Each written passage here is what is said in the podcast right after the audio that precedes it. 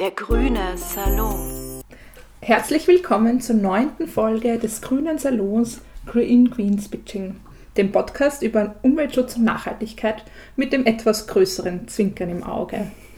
Wir melden uns nach einer etwas längeren Pause jetzt wieder und sind zurück, top motiviert und hoffen, ihr seid auch so gespannt wie wir, über was wir euch ähm, in den nächsten Monaten berichten können. Yay! Yay! Und wir behalten unser Konzept bei und beginnen gleich mal mit dem Veranstaltungsrückblick. Was hat sich denn so getan in den letzten Monaten? Ja, wir waren nicht so ähm, viel unterwegs. ähm, müssen wir gestehen, aber im Sommer ist ja tendenziell ja, sind ja weniger Veranstaltungen. Uns dauert der Sommer äh, halt bis, hat halt bis November dauert. Es war ja gutes Wetter bis jetzt, also man Eben. kann das durchaus als Spätsommer bezeichnen. das rechtfertigt die lange Sommerpause.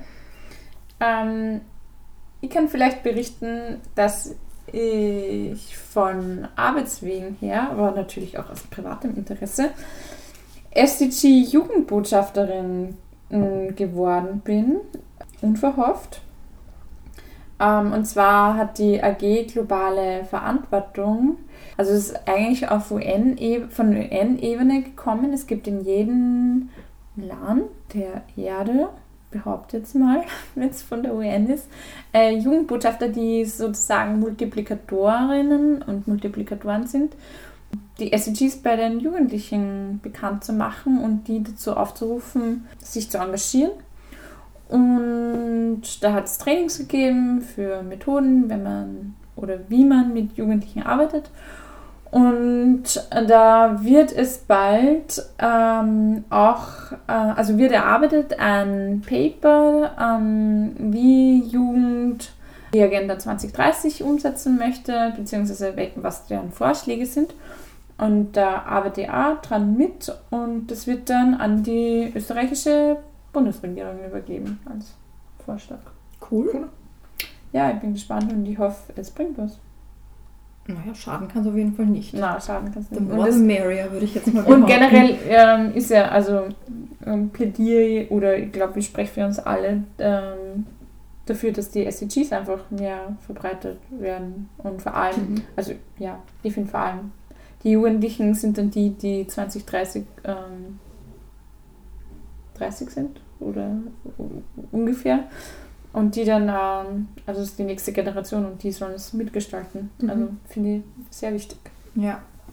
Ähm, da kann ich vielleicht kurz berichten, weil ich habe jetzt angefangen ja zu unterrichten und im Sommer hatte ich da so Sommerschulwochen in einer neuen Mittelschule in Amstetten und das war echt cool, weil die hatten nämlich in ihrer Aula wirklich zu allen SDGs so diese Würfel aufgehängt und machen eben scheinbar wirklich auch Programm schon bei so 10- bis 14-Jährigen, was ich echt super finde und das war halt total präsent, aber wir sind reingekommen in die Schule und das Erste, was mir, also was mir jetzt halt aufgefallen ist, aber ich habe vielleicht auch einen spezifischen Blick dafür, das kann ja auch sein, waren so die Würfel, die von der Decke gehangen sind. Und ich war ganz aus dem Häuschen, ganz verzückt. Schön. SDGs in der Schule.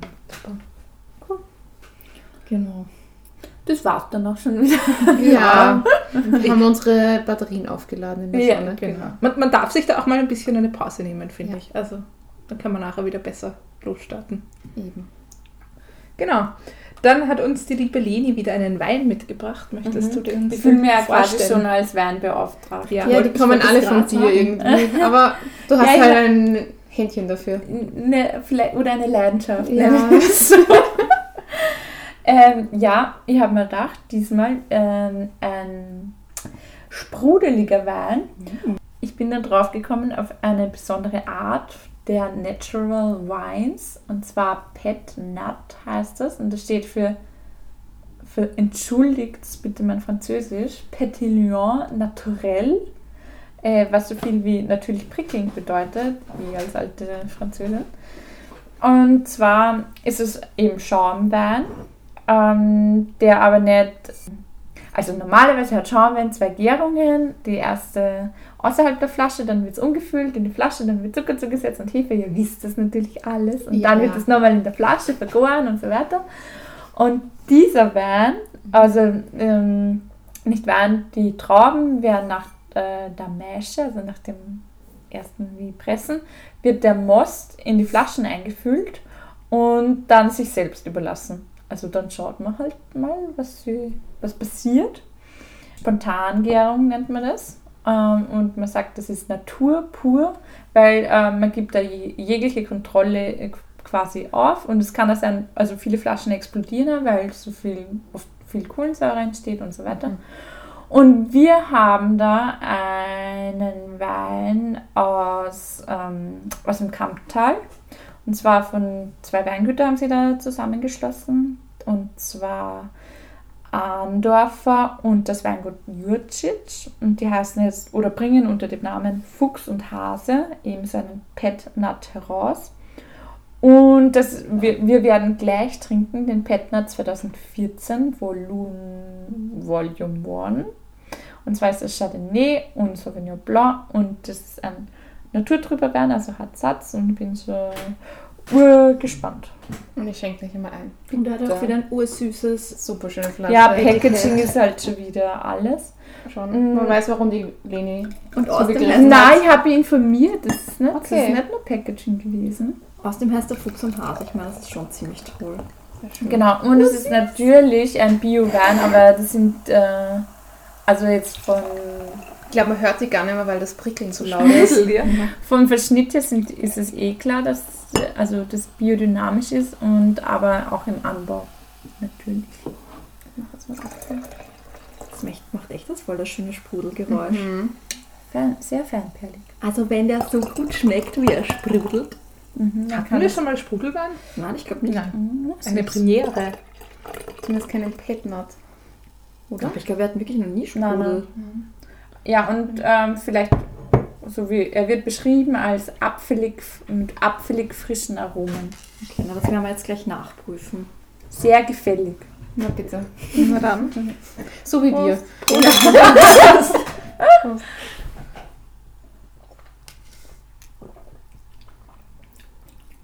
Naja. Er hört sie besser an, muss ich sagen, als er jetzt schmeckt. Er ist nicht ganz so gefällig, aber vielleicht müssen wir noch ein bisschen. Mehr davon. muss atmen. Äh, Ja, es muss immer alles atmen. Aber Sekt auch? Oder halt Sprudelwein? Normalerweise nicht, oder? Aber vielleicht brauchen wir noch den Novitäten vom Ö Ökoplaneten. So viel Sprudelwein, dass uns dann doch wieder schmeckt. guter Dass das schon Punkt. ist. Guter Punkt. Das nächste Mal nehmen wir Schnaps mit. Einfach nur. Stoff und Schnaps. Nein, letztes Jahr hatten wir Glühwein, oder? Das ist ja Mhm. Ähm, ja. Ja, dann starten wir mal los mit den Novitäten vom Ökoplaneten. Ich finde ja, ähm, die erste Meldung ist eigentlich nicht, also finde ich, braucht man jetzt keinen Schnaps dazu, es hat mich nur sehr unterhalten, als ich das gelesen habe. Ähm, Dunkin' Donuts versucht nämlich jetzt scheinbar auch nachhaltig zu werden. oder Dunkin' zu Donuts sein. ist vielleicht, manche kennen das vielleicht nicht. Ähm, Dunkin' Donuts ist ein US-amerikanischer Donut-Produzent, der auch Kaffee, Kaffee verkauft. Da gibt es auch irgendwie diesen Spruch, dass halt die ganze Nation ähm, auf Dunkin' Donuts läuft. Und ähm, die haben das jetzt quasi ein bisschen umgelegt und haben jetzt ähm, gemeinsam, also es gibt so eine Firma, die heißt Blue Marble Biomaterials und die haben scheinbar eine Methode entwickelt, wie man aus Kaffeesatz äh, einen Treibstoff produzieren kann. Cool. Was ich eigentlich vom Konzept her finde ich das ziemlich lustig und also voll interessant, dass das geht. Und die haben sich jetzt mit Dunkin' Donuts zusammengetan und da hat jetzt Dunkin' Donuts kürzlich sozusagen ein, äh, auch wieder in Kooperation mit einem mit einer anderen Firma, mit Luxury Tiny, einem Luxury Tiny Home Anbieter, nämlich New Frontier Tiny Homes. Ähm, die haben da jetzt so ein neues Tiny House präsentiert und das wird eben mit Energie aus diesem Kaffeesatzstrom äh, versorgt. Und scheinbar funktioniert das so, dass man halt die, ähm, also halt vom Kaffeesatz, dass man äh, die natürlichen Öle, die da drin sind, dass man die trennt. Ähm, die sind eben im Kaffeesatz drin, es hängt auch ein bisschen ab von der Bohne und wie halt der ursprünglich ähm, ja, verarbeitet worden ist. Und diese Öle, die werden halt dann mit Alkohol vermischt und durch eine chemische Reaktion ähm, eben eine Art Biodiesel umgewandelt. Und der wird dann nochmal gewaschen und verfeinert und ähm, genau. Und dann kommt halt dieser Biotreibstoff raus. Es ist nur leider noch nicht sehr äh, effizient, möchte ich auch sagen, weil nämlich 170 Pfund Kaffeesatz, da habe ich nachgeschaut, das sind ca. 77 Kilogramm. ergeben äh, eine Gallon Treibstoff, also ca. 3,8 Liter. Und deswegen braucht man, dass man dann so ein 25 Quadratmeter großes Tiny House eine Weile mit Strom versorgen kann. Es stand auch nicht dabei, wie lang das dann funktioniert. Braucht man halt fast 30.000 Kilo Kaffeesatz. Naja. Also ich meine, es ist schon klar, dass äh, Dunkin' Donuts sehr viel davon ähm, sozusagen produziert, aber für den Durchschnitts Tiny House Bewohner ist das wahrscheinlich keine Es tut Option. mir leid, es hört sich einfach extrem nach Greenwashing an und ähm, Dunkin' Donuts sollte lieber daran arbeiten, nicht die amerikanische Bevölkerung zu verfetten und verzuckern. Entschuldigung. Das sollte uns vielleicht. keiner das zu essen. Ja, kommt, aber Aber Dunkin' Donuts sind lecker. nein, das ist nicht. Stimme dazu. Das ist schon ein bisschen übertrieben künstlich, aber Ja, also ich finde, also ich weiß nicht, n- n- nice try, aber Lebensmittelindustrie Ja, wird das jetzt irgendein Wissenschaftslabor irgendwie ausprobiert haben? Könnten wir es wahrscheinlich ganz positiv bewerten, aber ja, so ist es ein bisschen schwierig. Na, komm, das ist halt eine nette Werbung, oder? Ich finde, es greift schon, also immerhin, das hat ein bisschen was von Circular Economy. Ein bisschen was. Sie verwenden das wieder, vielleicht können es irgendwann sind so effizient, dass sie damit ihre Filialen betreiben mit, dem, Mhm. mit ihrem eigenen Abfall. Ich finde es Also- auch ganz lustig. Und ich finde ganz ehrlich, die Verfettung der Bevölkerung, Ja. also so viel Selbstverantwortung schreibe ich den Leuten schon so, dass sie wissen, wie viele Donuts sie sich Ah. reinfuttern können. Okay, ja, stimmt. Gut. Ich glaube, das sind andere Konzerne schlimmer, die Zucker einfach überall Oder reinpacken. zumindest gleich schlimm. Oh ja. genau. Aber wir sind uns, glaube ich, einig, dass es einen Konzern gibt, den wir alle am meisten hassen in der Branche. Aber wir wollen ja jetzt keine Namen aussprechen. Ich weiß gar nicht, wovon du redest. Ja. Aber sie beschäftigen sich zumindest mit ihrem Abfall, den sie produzieren. klar. also es ist, ist schon ein erster Schritt, würde ich sagen. Ich finde es ja auch, lustig. Ich sage, ich finde es eher geil, dass man 30.000 Kilo Kaffeesatz braucht, damit man ein 25 Quadratmeter Haus versorgen kann. Aber ich meine, immerhin kann sich dann diese Firma damit beschäftigen, an ihrer Methode vielleicht weiterzuarbeiten. Und das finde ich eigentlich schon ganz lustig und schon ganz gut. Ja, Sehr schön. Im. Gegensatz dazu beschäftigt sich der neu gewählte Präsident von Brasilien absolut gar nicht mit Umweltschutz und Nachhaltigkeit. Also Eyo. ihr habt es vielleicht gehört, wir haben einen neuen Donald Trump des Südens, oder wie wird er genannt? Ja, schön. Ähm, vielleicht werden wir euch öfter jetzt über ihn berichten. Und ja, er sie ein. Das dynamische Duo. ja, Vielleicht Von Norden nach ja Süden. Nord-Süd. Das ist Schön. super schön. allumfassend. Ähm, genau. Also es gibt jetzt eh nicht die Meldung, weil es kommen laufend neue Meldungen über ihn, aber generell ist einfach zu sagen, dass er eben den Regenwald, der ja doch unser größter CO2-Speicher ist, ähm, und einen großen Teil dazu beiträgt, dass unser Klima so ist, wie es, wie es gerade noch ist. Das sieht er nicht als Ökosystem, sondern rein als Wirtschaftsfaktor. Er braucht schon Luft zum Atmen. Genau, er, er plant nämlich, dass er das Umweltministerium dem Landwirtschaftsministerium unterstellt und damit halt den Agrarkonzernen einfach freie Hand bietet, dass sie auch über, den, über das Regenwaldgebiet verfügen können. Bolsonaro heißt der Typ, nur, falls, falls man es merken mag. Genau. was man googeln will. Also- man sagen muss, dass diese dynamische Kombination aus Umweltministerium und Landwirtschaftsministerium gab es ja hierzulande auch sehr lange, aber zum Glück ist in unserem Land nicht der Ja. Amazonas. äh, der Ähm, Amazonas-Regenwald. Und jetzt ist ja ganz anders. Jetzt ist ja unsere Umweltministerin ganz stark. Hallo, jetzt sind wir das Seite. Ministerium für Nachhaltigkeit und Tourismus. Auch Und das wieder so Innovation. eine gute Kombination. Oder? Ohne Alles Widersprüche. Mögliche ist da drinnen. Schön. Seid ihr besonders heute negativ? Nein, Hallo, du bist die, die, die den Dunkin' Donuts so zerrissen hat, weil er an der Verfettung der Bevölkerung schuld ist. Aber ich wir hab- haben auch was Positives Ja, mitgebracht. naja, positiv. Ein schönes Beispiel, wie man es besser machen kann, wenn man Geld hat und nicht Brasilien ist und ewig lang Schulden zurückzahlt, nämlich in Deutschland, wo es ja ein paar Ein Vorzeigeland in Sachen Umweltschutz. Ja, da sind wir halt auf einem Level schon in Europa, wo man sagen kann, wir haben eh schon so viel Unglück gemacht in anderen Ländern, jetzt tun wir halt selber uns ein bisschen die Schultern klopfen. Ähm, es ist ein Solarradweg gebaut worden im idyllischen Städtchen Erfstadt bei Köln. Wenn ihr es nicht kennt, wir auch nicht, aber wir fanden das halt sehr nett.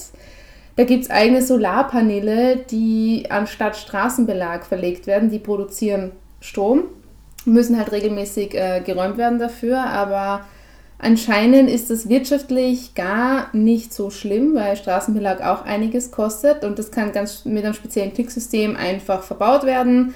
Und da fahren halt jetzt Radfahrer drüber. Es ist anscheinend auch speziell beschichtet, damit da nichts, äh, damit es nicht irgendwie gefährlich ist, wenn es mal geregnet hat oder so. Das Ganze hat ein Technologie-Startup Sol Move äh, entwickelt. Und ja, die testen das jetzt eben in Erfstadt und das kann man auch natürlich mal andenken in anderen Städten. Wäre auf jeden Fall eine, ist auf jeden Fall eine coole Idee. Ja, im Endeffekt kann ja jede Straße dann damit bepflastern wahrscheinlich. Ja. Ich glaube, Also das es ist muss auch ja nicht der nur Radweg großes... sein. Ja. Gibt es nicht Ja. auch schon Autobahnen, die so streckenweise irgendwo Ich in glaube immer nur so testweise.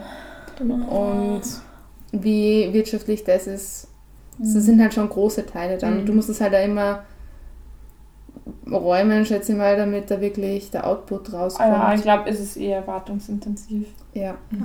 Wobei die schreiben, ich meine, wie gesagt, das ist halt jetzt ein Radweg, kann sein, dass das dann einfach auch anders ist als bei normalen Straßen, aber in dem Artikel steht ja auch, dass das ähm, äh, quasi weniger kostet als die Wartung einer normalen Okay. Straße. Und sie Ja. sind noch 20 bis 25 Jahre, sollen es angeblich halten, weiß man ja noch nicht.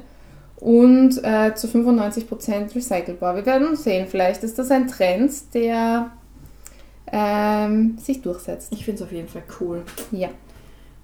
Ja, und damit sind wir auch schon bei unserem Hauptthema angelangt. Und wir sind gerade drauf gekommen, dass wir euch ja gar, noch gar nicht verraten haben, um was es heute geht.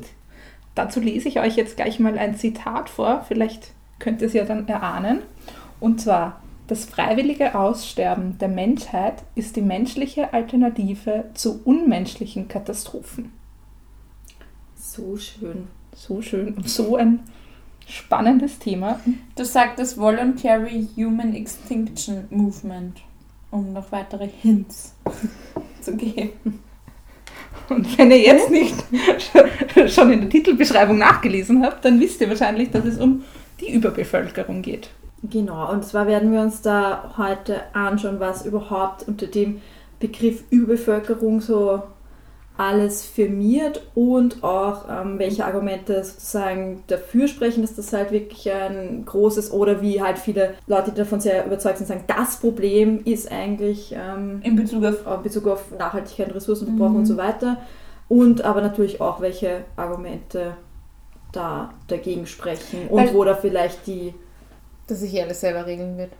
ja, oder einfach auch, wo da die Widersprüche sind und Mhm. die. Es ist ja schon ein bisschen ein polemisches Argument, finde ich. Also man macht es da halt schon sehr einfach, wenn man sagt, ja, wir würden schon auskommen, wenn wir nicht so viele Menschen wären.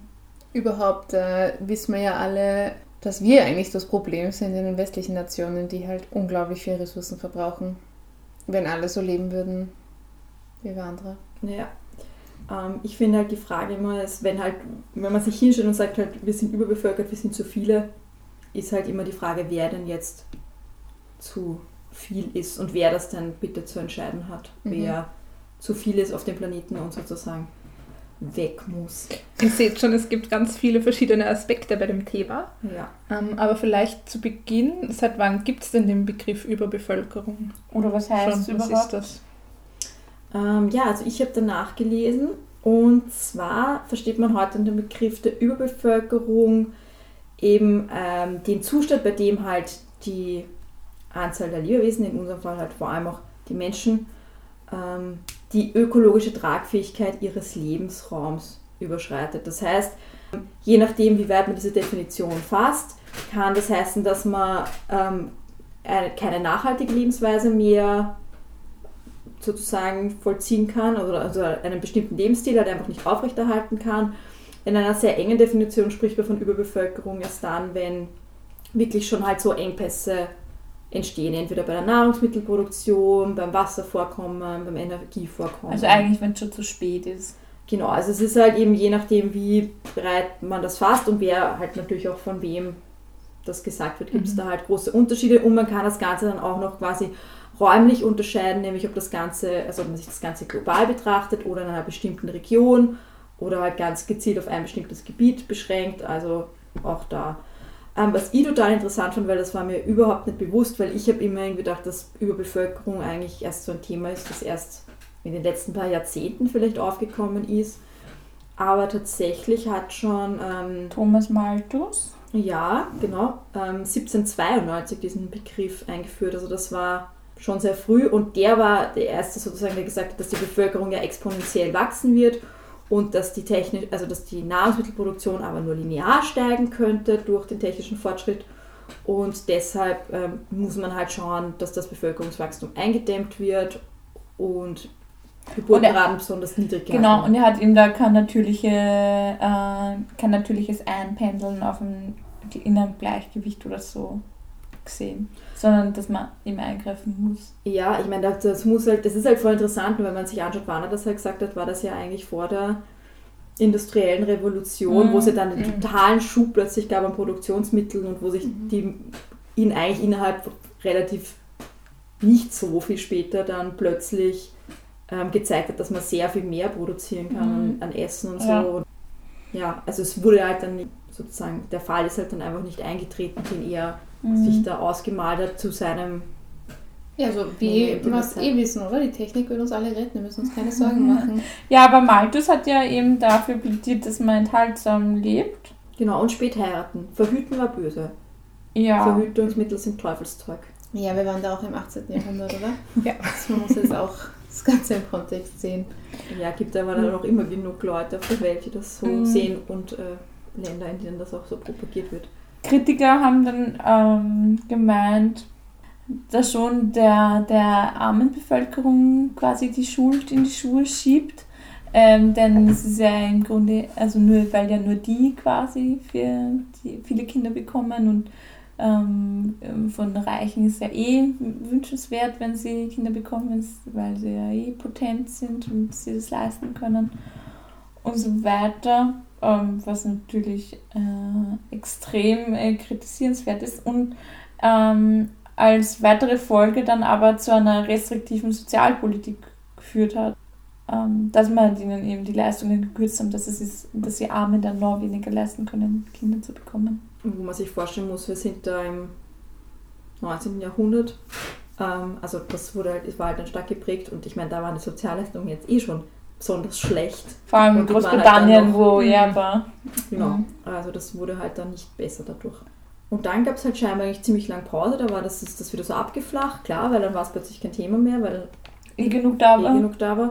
Und dann ist es eigentlich erst wieder Mhm. so in den ähm, 1970ern äh, aufgekommen, eben interessanterweise dann wieder durch Grenzen des Wachstums vom Dem of Land- Rome. Und das wurde halt dann aufgegriffen von der Umweltbewegung und heute wird es halt vor allem in Bezug auf den Klimawandel wieder sehr heftig.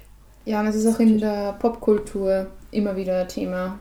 In vielen verschiedenen Filmen wird es aufgegriffen oder auch in Büchern. Eines der bekanntesten ist wahrscheinlich das Werk von Dan Brown mit Inferno, Ja. wo es, wir wollen ja nicht so viel verraten, aber wo es halt auch darum geht, dass manche Menschen der Überzeugung sind, dass man eingreifen muss Mhm. mit wissenschaftlichen Methoden. Oder biochemi biochemischen Waffen.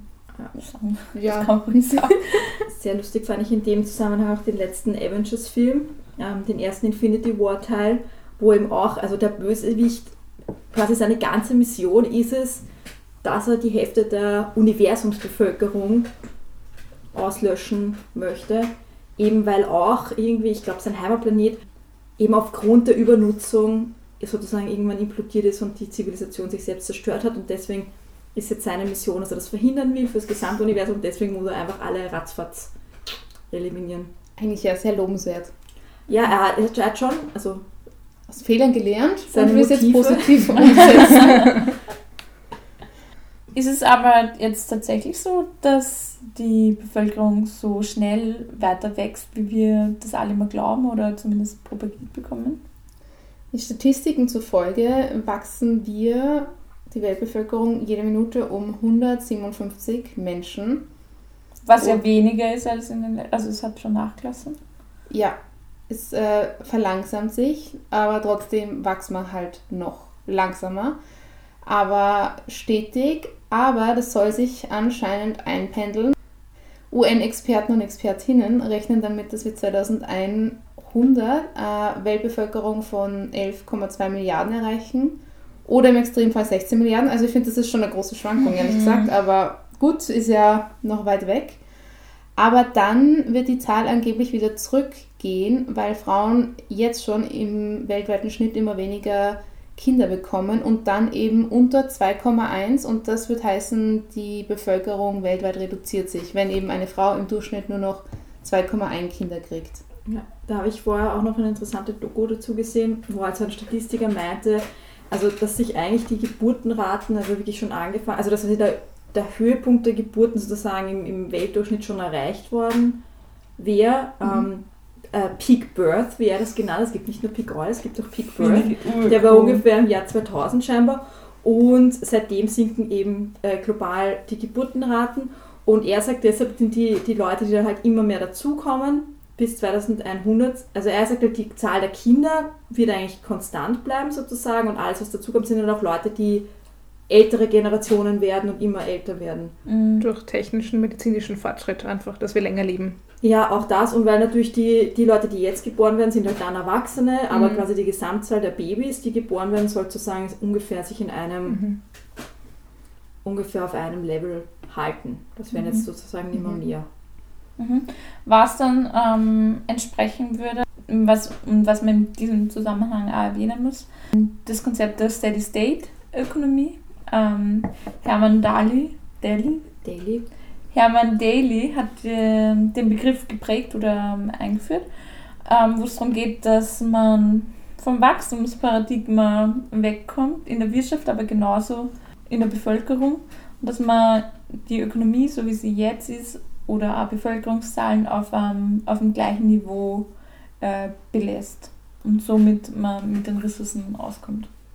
Mhm. Also speichern. Ja, demnach ist natürlich jetzt auch spannend die Frage, warum ist dieser Begriff Überbevölkerung eigentlich so wichtig und was sind die Argumente von denjenigen, die, die meinen, dass es kritisch zu sehen ist, dass das ein Problem ist? Was, was sind so die Argumente dafür? Ja, ich habe da so einen ganz interessanten Artikel dazu gefunden in der Süddeutschen äh, unter dem Titel Wir werden viel zu viele.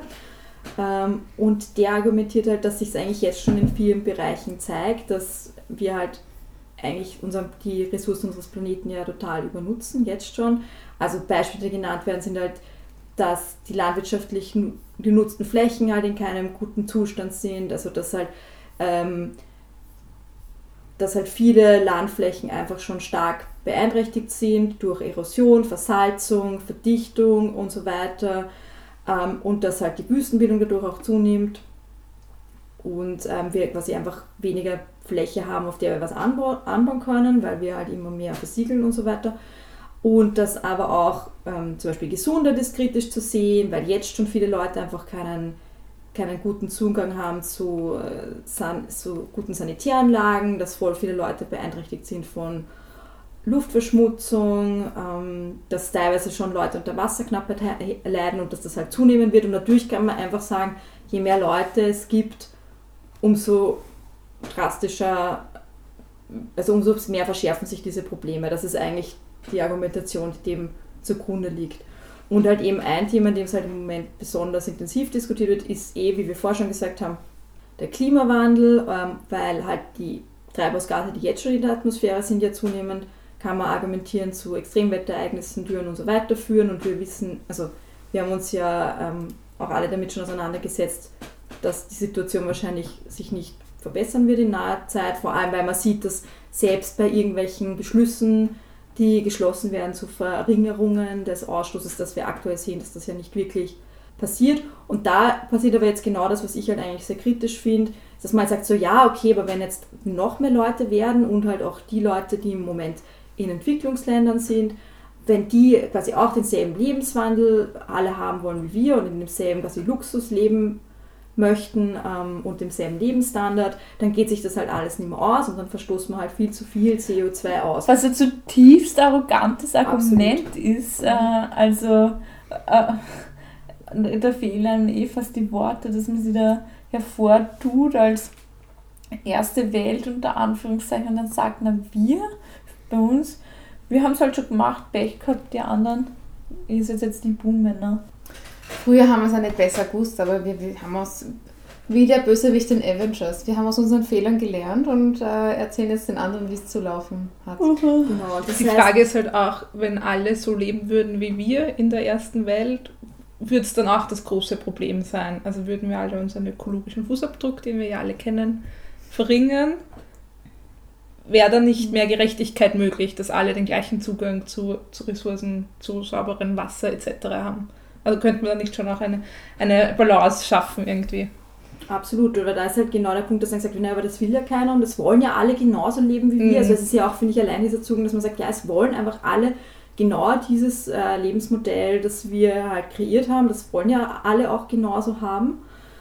Aber ja, natürlich. Es ist auch ganz lustig, weil es eben jetzt eben vor kurzem ähm, eben ein neuer Bericht auch rausgekommen, eben wieder in den Club of Rome ähm, von Jürgen Randers, schätze ich mal, dass man den ausspricht, die eben in dem auch argumentieren, also eben, dass man Leute belohnt, wenn sie keine Kinder bekommen, also in westlichen Ländern. Und der sagt dann halt zum Beispiel über seine eigene Tochter bei der Vorstellung des Berichts, dass sie halt quasi das gefährlichste Tier der Welt wäre. Weil, ähm, dass sie, weil sie als Kind in Europa halt 30 Mal mehr Energie verbrauchen würde als ein Kind in Entwicklungsländern. Da findet man im Internet auch tolle Klimatipps, Klimaschutztipps, nämlich wie kann ich möglichst klimafreundlich leben.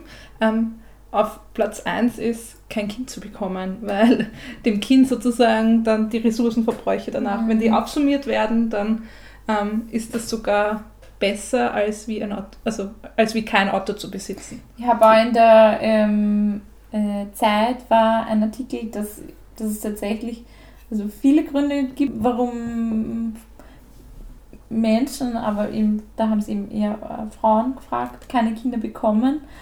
Also die Gründe sind vielfältig, aber eben einer der Gründe ist auch, weil sie ihre Energie einerseits äh, lieber in Umweltschutz äh, stecken als in ein Kind, das dann ohnehin alle ihre Aktivitäten dann quasi ad absurdum führen würden, weil es wieder Ressourcen verbraucht werden. Also es ist ein Trend. Keine Das Kinder wegen dem Umweltschutz zu bekommen. Es war ein bisschen hart, irgendwie das aufzuwägen. Aber ja, Ich finde Ja, es ist halt auch irgendwie- Glaubensfrage. am Menschenleben nur in Ressourcenverbrauch zu messen. Ist halt, Natürlich. Man weiß ja nicht, eh, das hat man ja schon mal so am Rande das Thema bei unserer Sexfolge, eben, das Kind kann ja auch Gutes bewirken.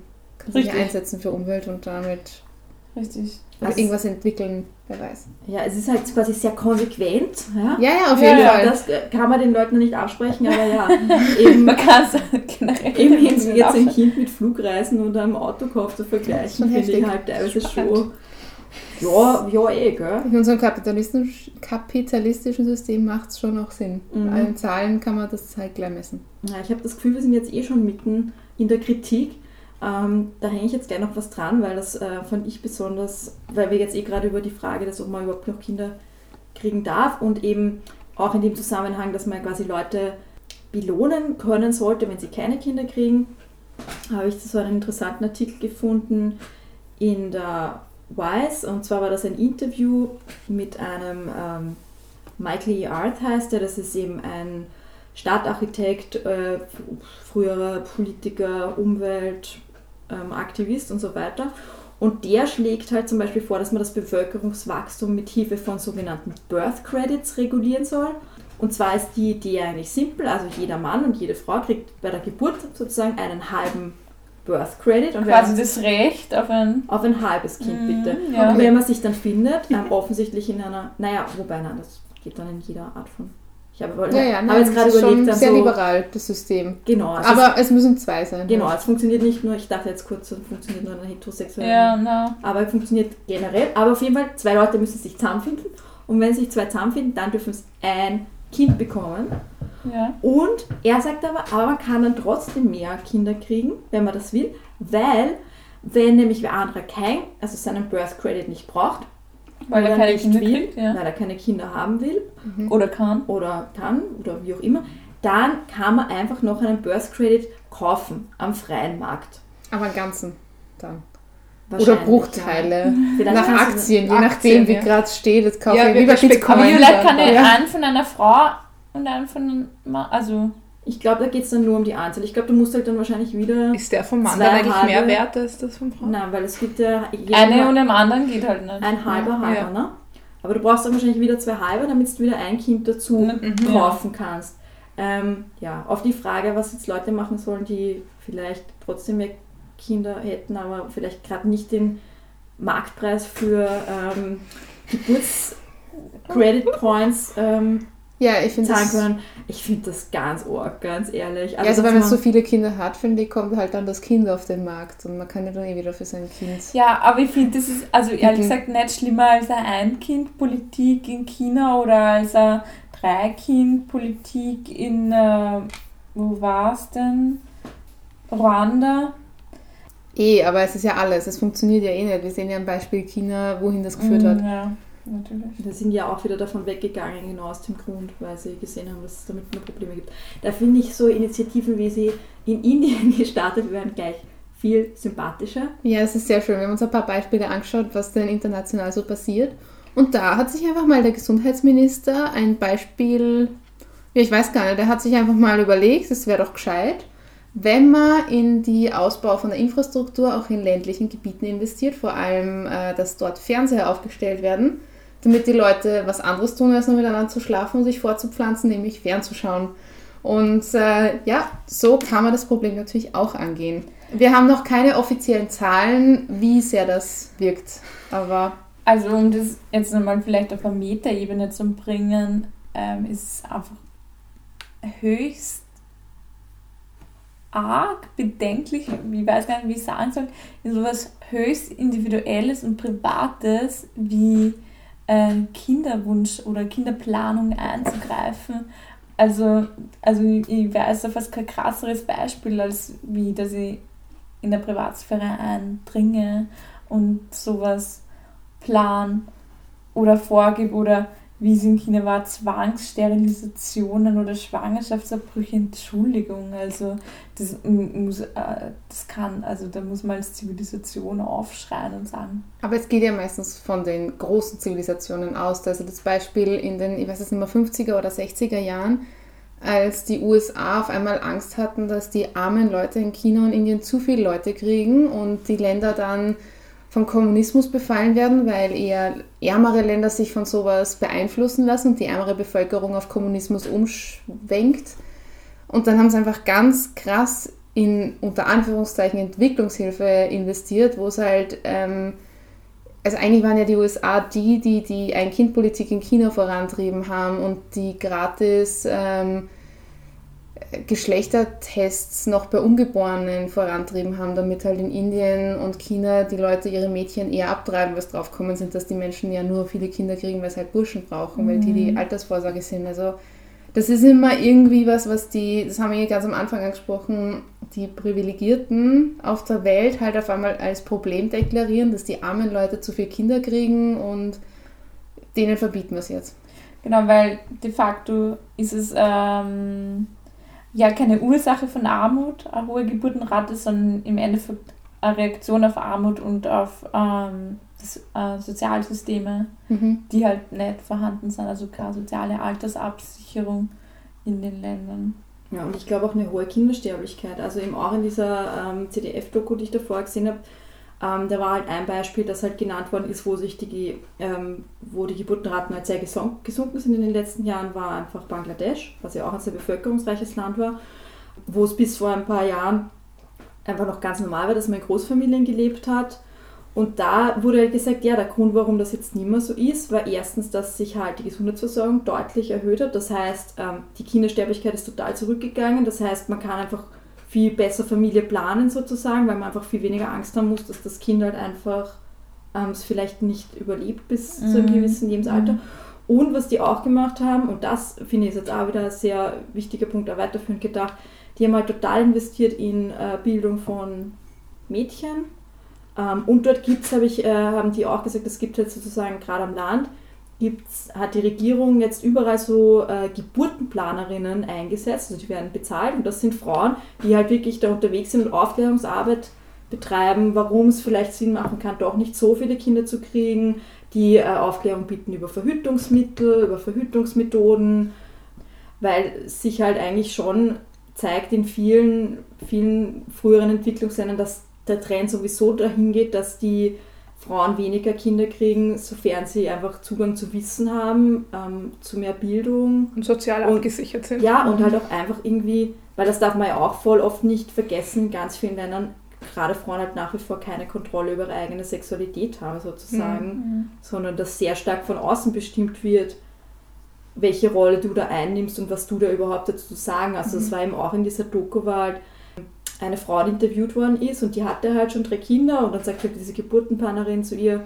ja, aber du hast doch schon drei Kinder und sie hatte halt drei Mädchen und dann sagt sie, ja, aber das bestimmt halt mein Mann.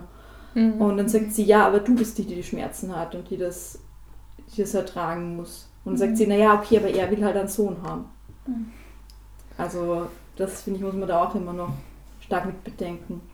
Oder halt auch in Ländern, die halt stark von Religion geprägt sind. Also egal jetzt welche, ein Beispiel zum Beispiel war halt äh, die katholische Kirche in, Philippi in den Philippinen, aber halt auch einige muslimische Länder, wo halt auch klar aus der Seite dagegen gearbeitet wird, dass überhaupt Empfängnisverhütung stattfindet oder darüber geredet wird, wie Leute entstehen. Und Da finde ich aber das Beispiel vom Iran ganz interessant. Sie haben irgendwie 2004, also halt bis 2004, ganz viele Programme eingeleitet. Da haben auch muslimische und ähm, äh, muslimische Geistliche und die Politik zusammengearbeitet, um Familienplanungsprogramme zu unterstützen.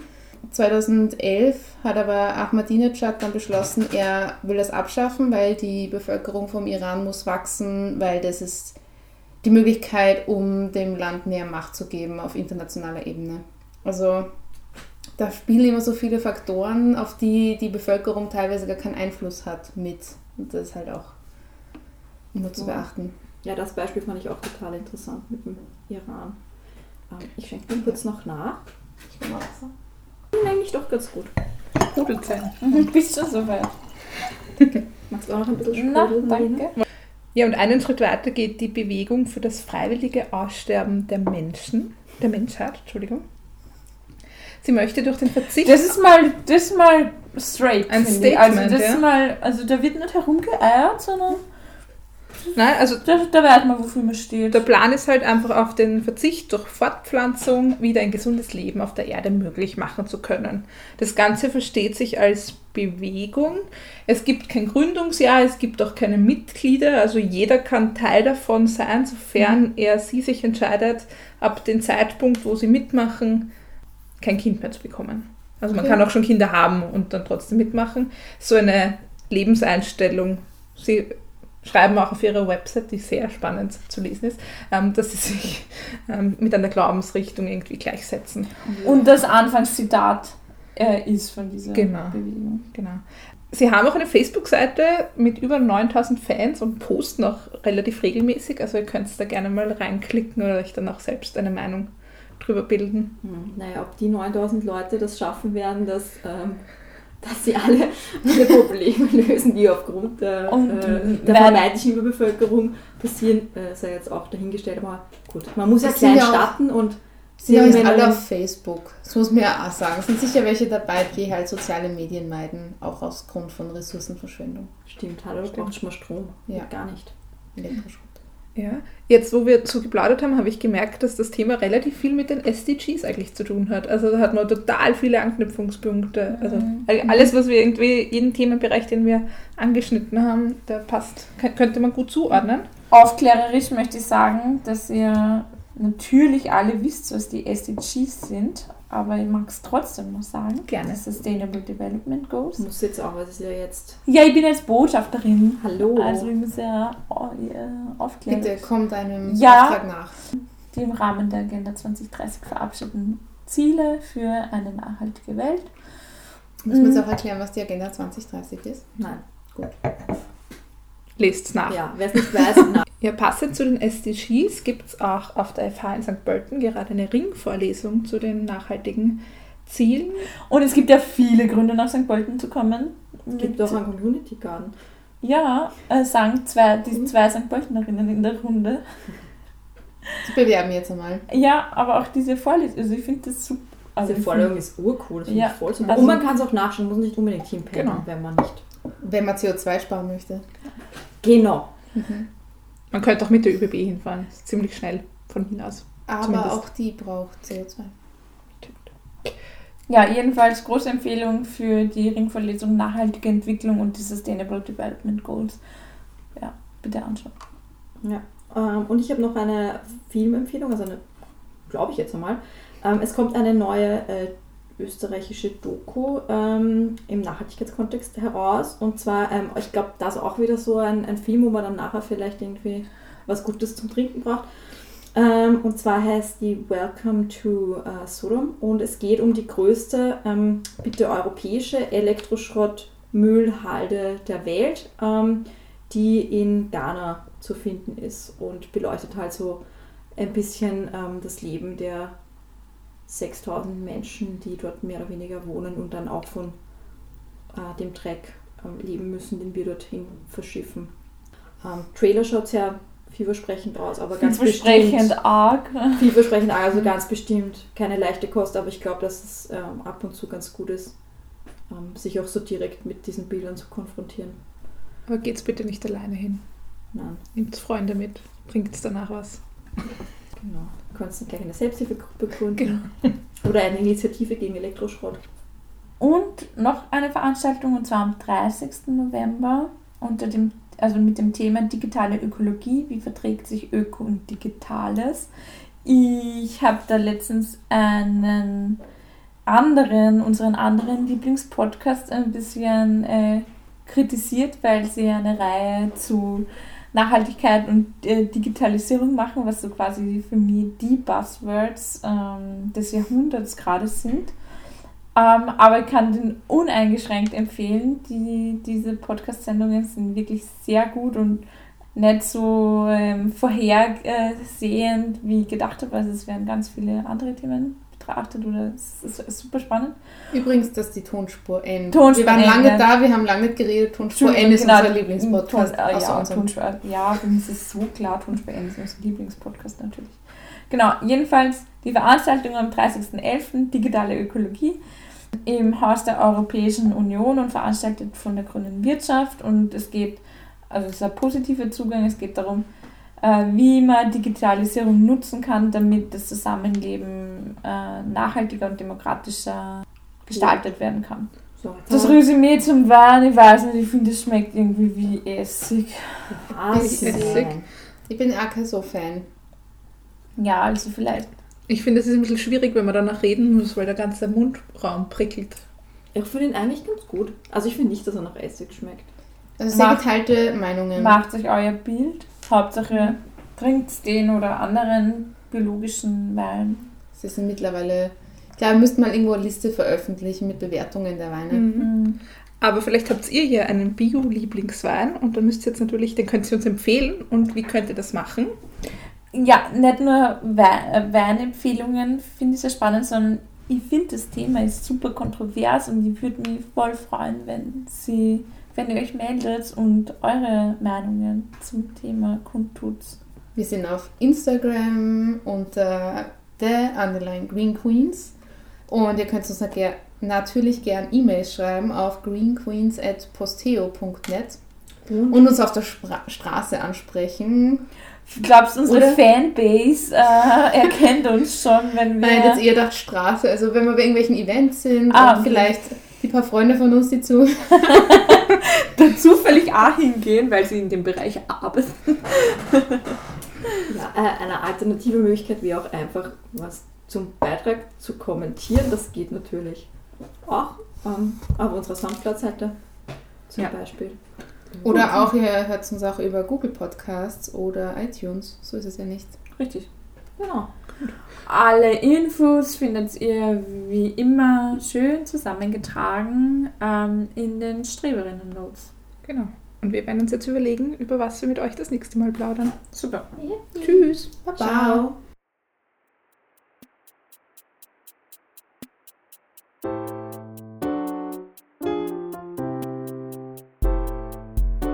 Der grüne Salon.